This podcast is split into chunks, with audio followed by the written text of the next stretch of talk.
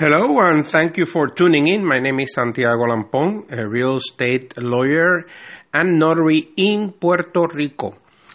My phone number is 787-273-6767, and if you want more information about what I do and my access to my uh, free articles and videos, go to puertoricolegalblog.com. Now, end of the year is near as I publish this podcast, and uh, there are a few things that automatically happen in Puerto Rico that I want you to be aware of uh, as the new year begins. Uh, of course, you have the taxes, uh, your annual tax return, either for corporations, companies, or individuals.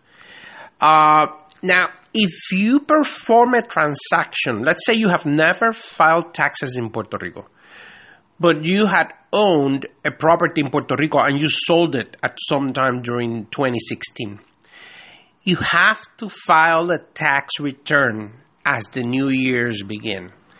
Uh, of course, uh, by April, as anybody else. The, even if it is on, the only transaction, even if that transaction was mm, taxless, meaning you did a type of transaction that you know you're not going to pay taxes, you have to file the tax return you can you can get a penalty just for not filing it. And and Hacienda, which is the Department of Treasury, the Treasury Department for Puerto Rico, Hacienda, H A C I E N D A, Hacienda knows about your transaction. Because every time, uh, as a notary, I or any notary in Puerto Rico does a transaction, every single time we have to report it to Hacienda. We told them, we tell them who sold, who bought, their addresses, social security numbers, phone numbers, the amount of the transaction, and the specifics about the property. So they know, and if you don't file a tax return, they're going to come after you with penalties, and uh, they're probably going to say, oh, so you owe this much in taxes, you know, an arbitrary computation. The other thing that happens as the be- at the beginning of the year is that the new property tax cycle begins.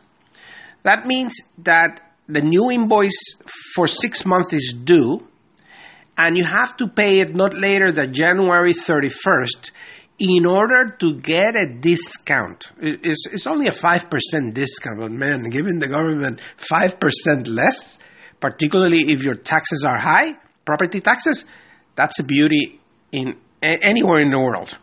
So uh, be in mind of that, uh, particularly if you did a transaction or if you own a property about property taxes. Again, my name is Santiago Lampon. I'm a real estate lawyer and notary in Puerto Rico. My website, puertoricolegalblog.com, and my phone number, 787 273 6767.